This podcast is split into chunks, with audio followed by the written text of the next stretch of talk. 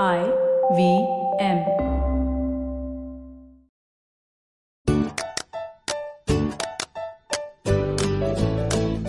नानी आज आप तो बस एक अच्छी सी कहानी सुना दीजिए। आज आप किसकी कहानी सुनाएँगी? तू बोल तुझे किसकी कहानी सुननी है? हम्म, आज ना आप मेरी कहानी सुना दीजिए ना। अरे तेरी कहानी? हाँ। तुझे क्या सुनाऊं?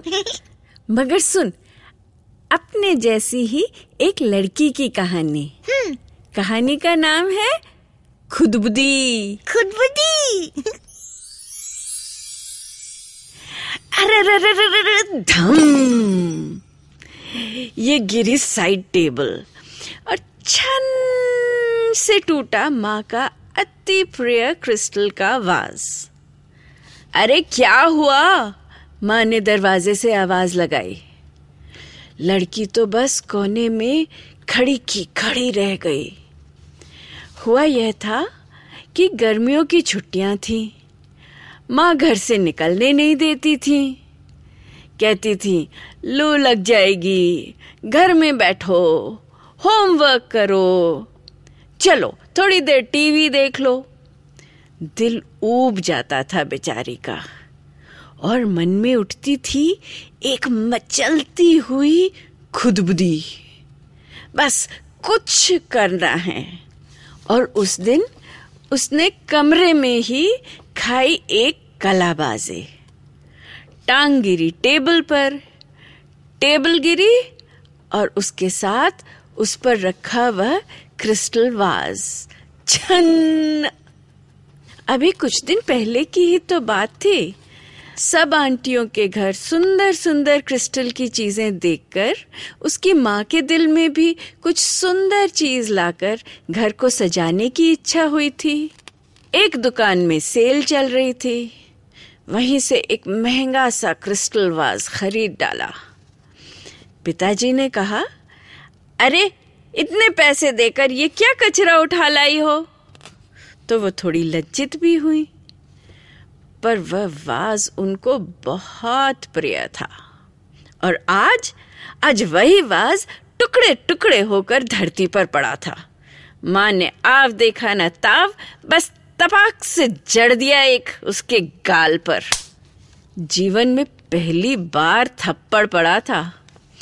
वो भी इतना जन्नाटेदार।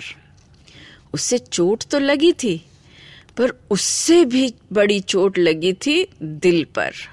वह भागकर अपने कमरे में गई और धड़ाम से दरवाज़ा बंद कर लिया। एक कांच के टुकड़े के पीछे इतनी बड़ी सजा। बस, अब मैं भी नहीं करूँगी माँ से बात। काफ़ी समय बाद जब उसका गुस्सा थोड़ा शांत हुआ तो आँखों के आगे तैर गया माँ का वह गुस्से वाला चेहरा। गुस्से में चौड़ाई आँखें, लाल लाल गाल, चढ़े हुए तेवर और थोड़ी सी टेढ़ी हो गई नाक। बाल भी गुस्से के कारण कुछ खड़े से हो गए थे। उसने पिताजी के लाए हुए ड्राइंग पेपर और स्केच पेन निकाले और माँ का गुस्से से भरा चेहरा कागज़ पर उतार दिया।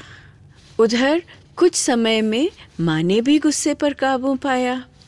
अपनी लाडली पर हाथ उठाया था। इसका बहुत बुरा भी लगा।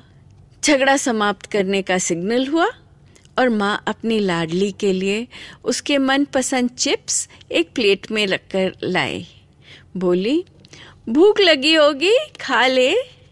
अचानक उनकी नज़र कागज़ पर पड़ी। अपना गुस्से से भरा चेहरा पहले तो देखती ही रही, फिर खिलखिलाकर हंस पड़ी। ऐसी लग रही थी मैं। ऐसी ही थी उसकी माँ। गुस्सा मानो एक सेकंड में ही गायब हो जाता था। शाम को जब पिताजी आए तो उनके सामने पूरी कहानी के साथ माँ का चित्र भी पेश किया गया। पिताजी भी हंस पड़े। मैं न कहता था कि मेरी बेटी बहुत बड़ी कलाकार है, चाहे वो बनाए कार्टून ही। खुद बुद्धि तो अब उस लड़की की सहेली बन गई। जब उठे तो बस उठा लेती थी कागज़ और पेंसिल। पूरे स्कूल में उसके कार्टून मशहूर हो गए। संगी साथी, अध्यापक सब उसके कार्टूनों को पसंद करते थे। साथ में कहते थे, अरे भाई, इससे जरा बच कर रहना, ये तो हमारा कार्टून बना देगी। पता है वो खुदबुदी वाली लड़की कौन थी? वो थी किनी की माँ। अच्छा बच्चों, अब तुम बताओ कि क्या कभी तुम्हारे साथ भी ऐसा हुआ है कि एक जगह बैठा नहीं जाता? जो तुम करना चाहो, वो करने की इजाज़त नहीं मिलती। और मन में एक अजीब सी खुदबुदी उठती है।